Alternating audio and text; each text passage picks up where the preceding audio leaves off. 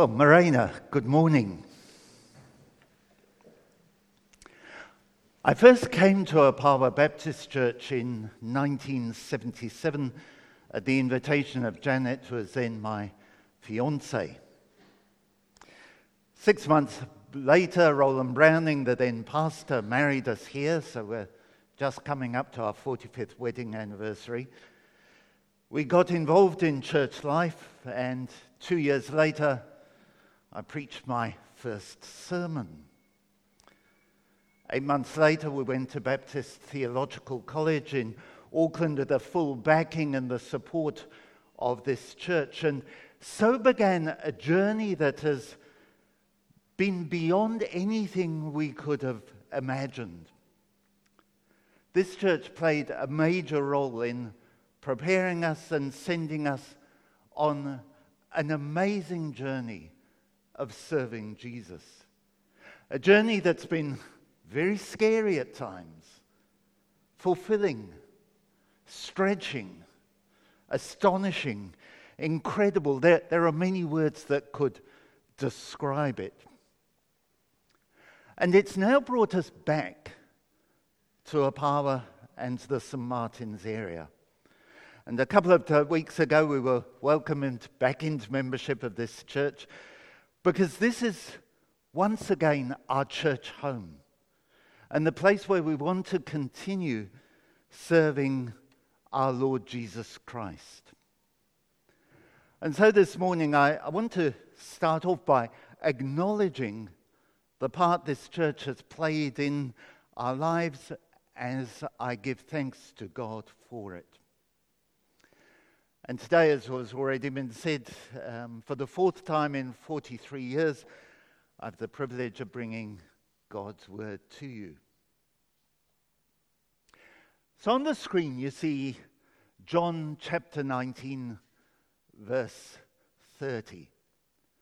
The words of Jesus from the cross It is finished. And that raises a question What's finished? Well, my ap- apologies. It's not yet my sermon. So you're going to have to wait a bit longer for your coffee. Nor is it this series of sayings of Jesus from the cross, because there's one more next week. And the door? Well, certainly it doesn't look finished, does it? But we'll come back to that later. So, what is finished? For a few moments, I want you to imagine that you're there at the crucifixion. You can imagine you're a Roman soldier, there to keep the peace and make sure everyone behaves. If you prefer, you can imagine that you're one of the Jewish authorities there to make sure this upstart heretic really is put to death.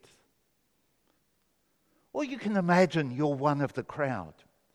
With no Netflix, Facebook, or computer games, what else is there to do but watch an afternoon's gory entertainment? In your imagination, realize that Jesus is obviously very close to the last moments of his life. He's quickly sliding into the oblivion of death. And maybe you think that it's the end of the intense agony and torture of the last 12 hours that has caused these words. It is finished is surely a cry of relief from pain as his body finally shuts down. Maybe as you watch this 33 year old's life come to an end on a Roman cross, you hear the word, the cry, it is finished as a moan of defeat. As all his hopes and aspirations come to a pointless and futile early end. After all Jesus has gone through, it's Hard to think that he spoke these words without utter exhaustion and intense pain. But this is no cry of relief, no moan of defeat. In fact, it's quite the opposite. And we're not Roman soldiers, Jewish authorities, or, or bored onlookers from first century Jerusalem. Most of all, or all of us, are followers of Jesus Christ, some for most of our lives. We live in the 21st century in Christchurch. We know what happens next three days later. We have our Bibles, including the New Testament, which not only tells us the words of Jesus and his followers, but help us to see the great plan of God for his amazing creation. So, what do we understand by these words of Jesus? Moments before his death on the cross, what is finished? And more importantly, how does this affect how we will go from this place and take up our lives again through the days and the weeks ahead?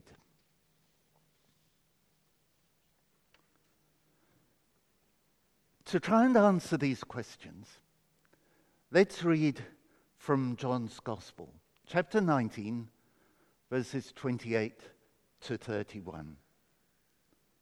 Later, knowing that all was completed, and so that the scripture would be fulfilled, Jesus said, I'm thirsty. A jar of wine vinegar was there, so they soaked a sponge in it put a sponge on a stalk of the hyssop plant and lifted it to Jesus' lips. When he had refi- received the drink, Jesus said, It is finished.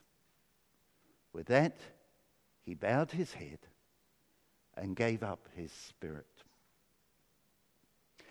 Now, Rod covered most of that last week when he, finished, when he focused on the fifth saying of Jesus on the cross I am thirsty.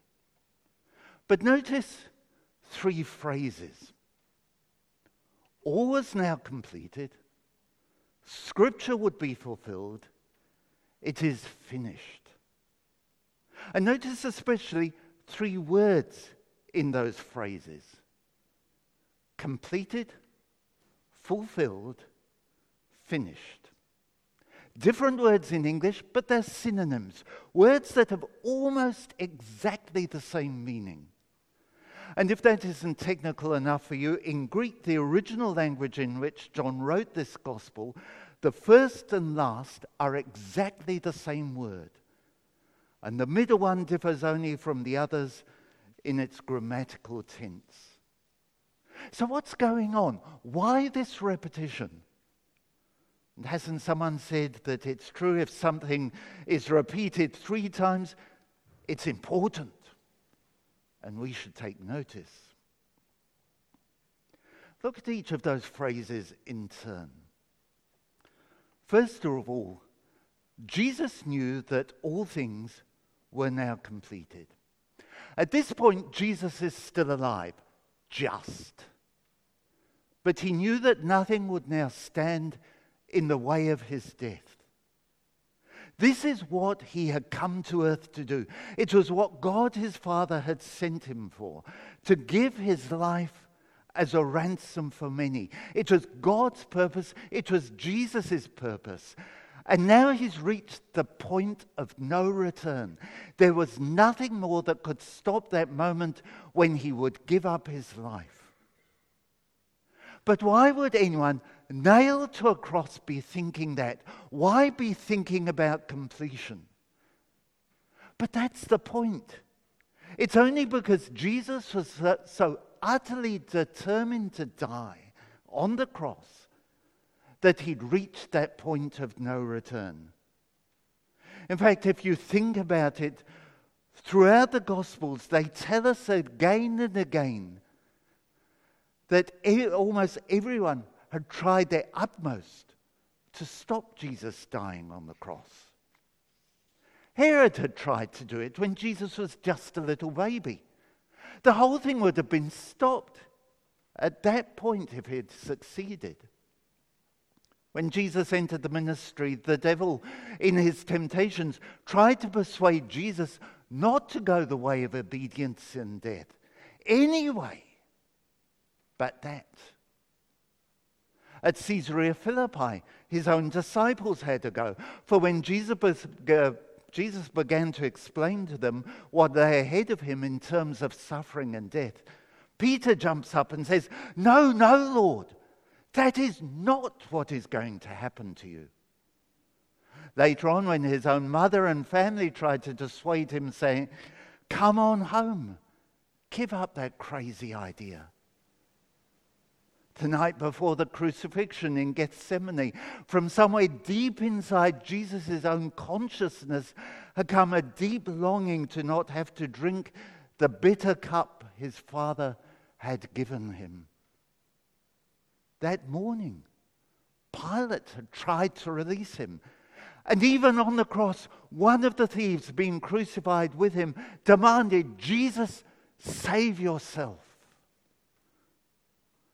And yet, despite the attempts of friend and foe to dissuade him, Jesus, throughout his whole life, was determined to go through with it. And now he'd reached the final point. It is finished. All is now completed. Nothing stands in the way of Jesus giving his life.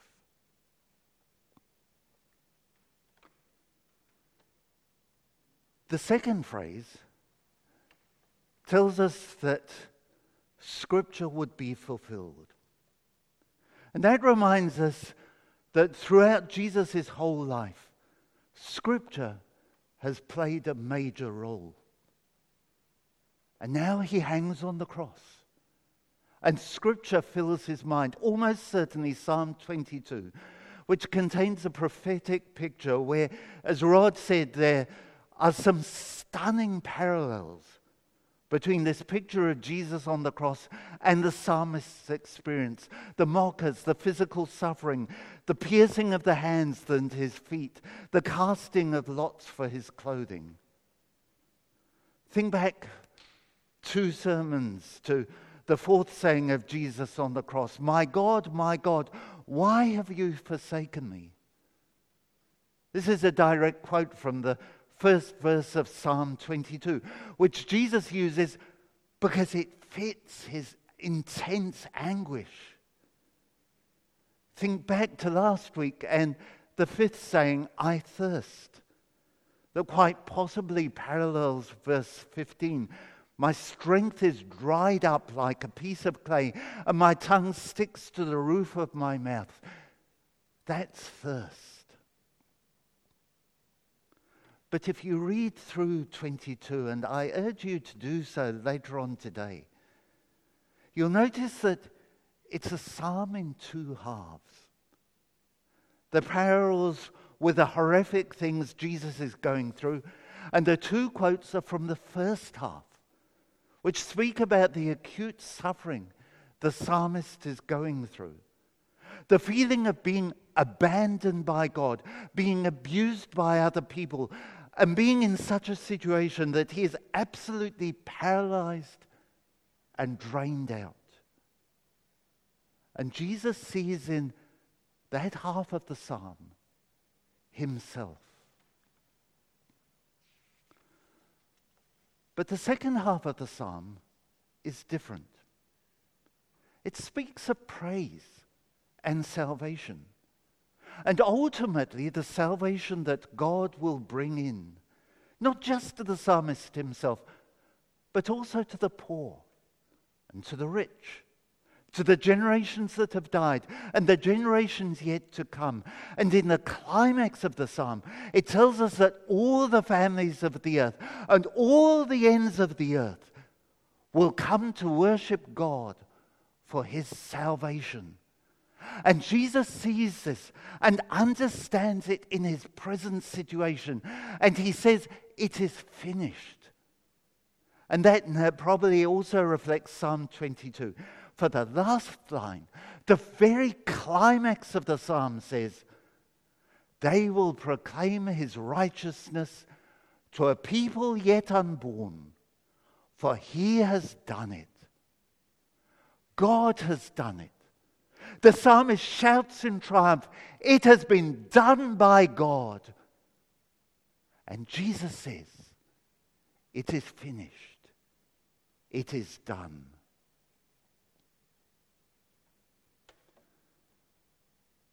All has now been completed. Scripture has been fulfilled.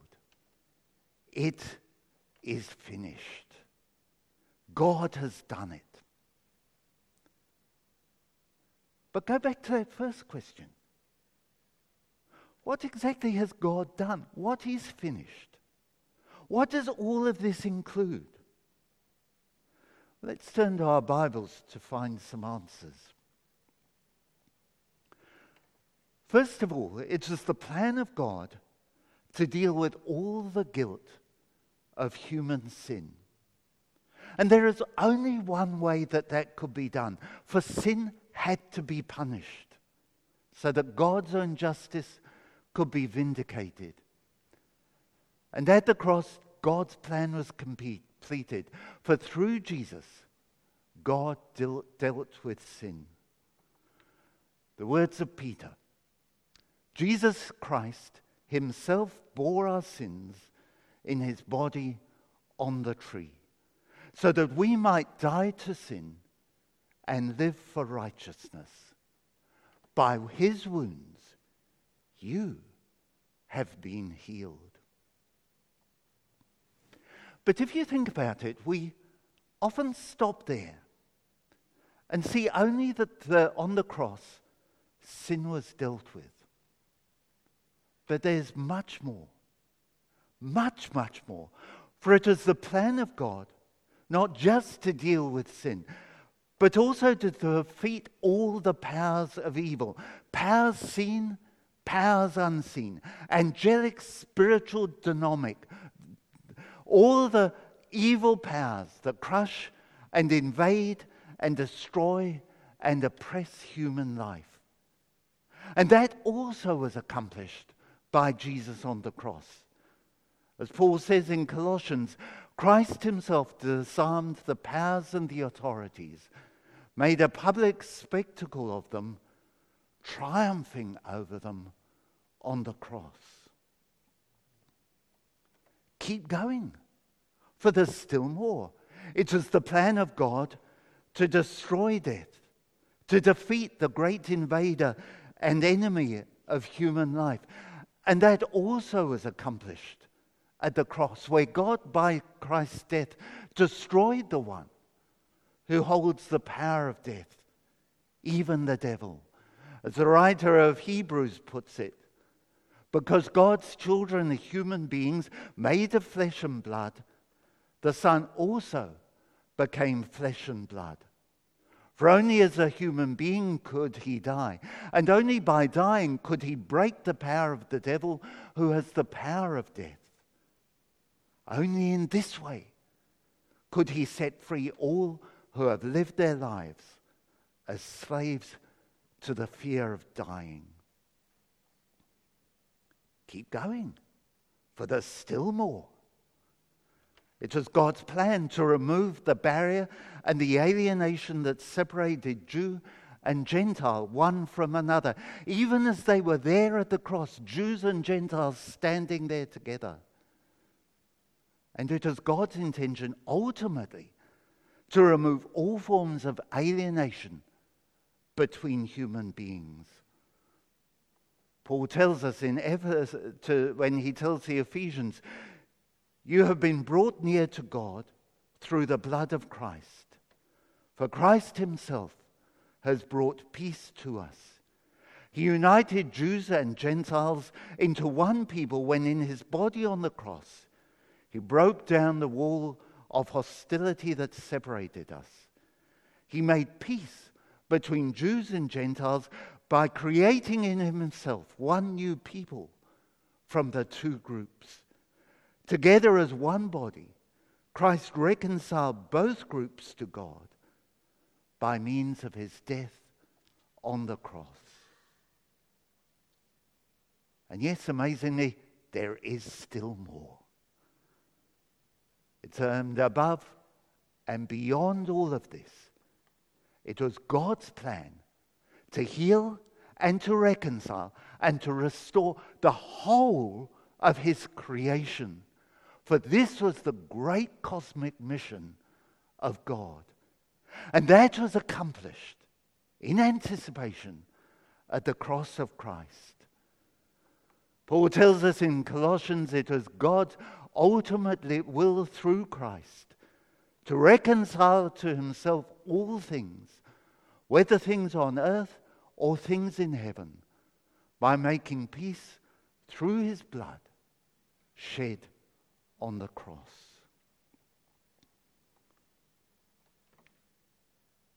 That's quite some catalogue.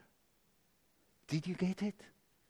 That on the cross, God's plan was that sin should be punished and sinners forgiven, that evil should be defeated and humanity liberated, that death should be destroyed and life and immortality brought to light, that enemies should be reconciled to one another and to God, and that the whole of creation will be restored and reconciled to cre- its creator.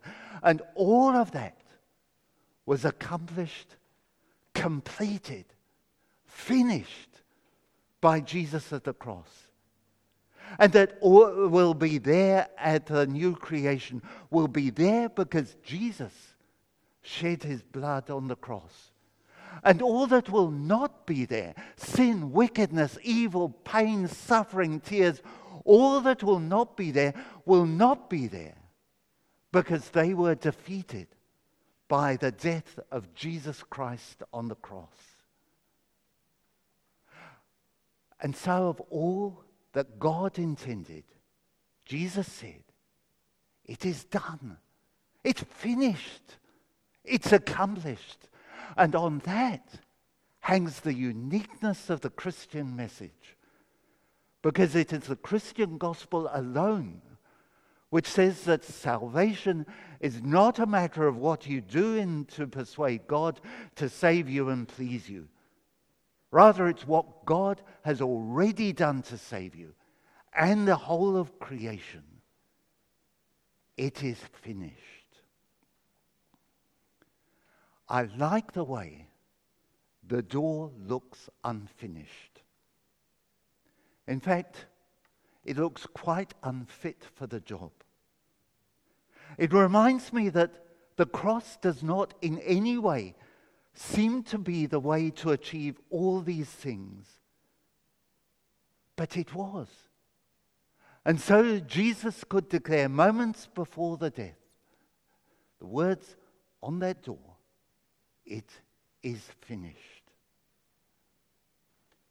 You probably can't see it, but have a look later. For at the base of the door is a chessboard, on which a chess piece the king lies on its side. Those of you who are familiar with chess will know that when you place the king on its side, the game is ended. But only you can lay down the king. After Jesus said, It is finished, John tells us that he bowed his head and gave up his spirit. This is quite deliberate language. Jesus didn't just expire, he gave his own life. It was his moment, his choice. He was in control. He knew exactly what he was doing. Okay, that's all very well. But in a short time, you and I are going to leave this building and go back into our everyday world. And the challenge I give is how will Jesus' words help us? How will the words, it is fin- finished, change us and help us face the days and the weeks ahead? I suggest that believing in what Jesus finished on the cross can give us a confidence and a sure and certain hope we will need for all that lies ahead. Sin has been dealt with. There's nothing more that we can do. It's all God's amazing grace from beginning to end. All the guilt of all my sin, of all my life, of all your life was laid on him. My sin, as the hymn puts it, oh, the bliss of this glorious thought. My sin, not in part but the whole, is nailed to the cross, and I bear it no more. Bless the Lord, bless the Lord O my soul. As a more recent hymn has put it, it was my sin that held him there until it was accomplished. His dying breath has brought me life. I know that it is finished. Evil is defeated. Yes, we still face Satan, but we do not have to give in to him. On the 6th of June 1944, during World War II, the Allied forces landed in Normandy. At that point, Germany had essentially lost the war. They could not win. Yet it was another 336 days before Germany surrendered, during which some of the fiercest fighting of that war took place. Satan might um, fight hard, but because of the cross, he is a defeated foe. He cannot win. Evil has been defeated. We can refuse to give in to him. Death will be destroyed, and we should not fear that. In a few days, I have a big zero birthday, of which the psalmist says, the days of our years are threescore years and ten. But I'm also reminded of the words of Paul For me to live is Christ, and die is gain. We all face death, but we do not need to fear it. We can spend our remaining days living for the one who died on the cross and looking forward to eternity with Him, whom God raised to life, the first fruits of all who have died. It was God's intention ultimately to remove all forms of alienation between human beings. What Jesus accomplished on the cross is for all, no matter who or what we are. God's grace and love is for all who will accept it. And we who have put our faith in Christ crucified should not be putting up barriers between us and other people, but rather we, we should be extending the love of God to all people, including our families, our neighbors, our workmates, and those who are different to us in all sorts of ways. And finally, in the end, the whole of creation will be restored and reconciled to its Creator. And through faith in Jesus, we will enjoy eternity in His presence, free from sin, wickedness, evil, pain, suffering, tears, corruption, and decay. As John tells us in the final chapters of Revelation, there will be a new heaven and a new earth and God will dwell with us, and we will be his people, and God himself will be with us and be our God. And God will wipe away all tears from our eyes, and there will be no more death, nor sorrow, nor crying, neither shall there be any more pain, for the former things have, been, have passed away. And so we can go into the world with sure and certain hope and confidence for on the cross, Jesus said, It is finished.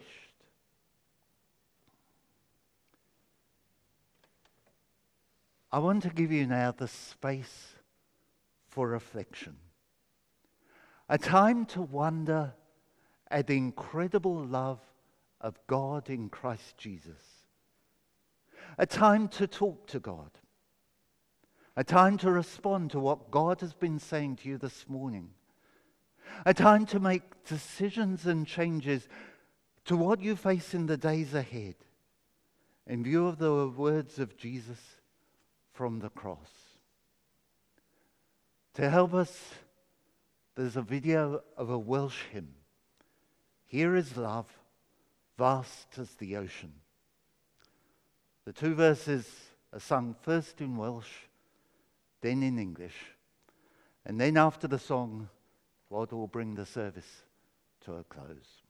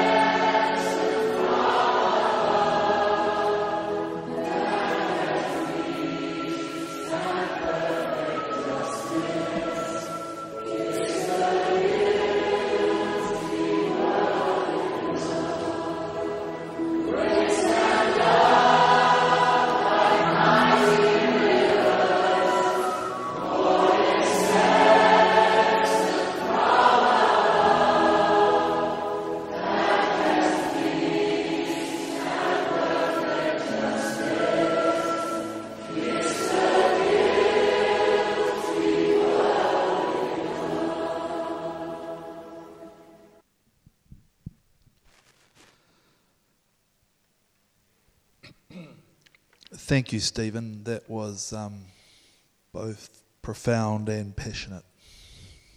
I'd like to invite you all to stand. I'm going to finish our service with a benediction.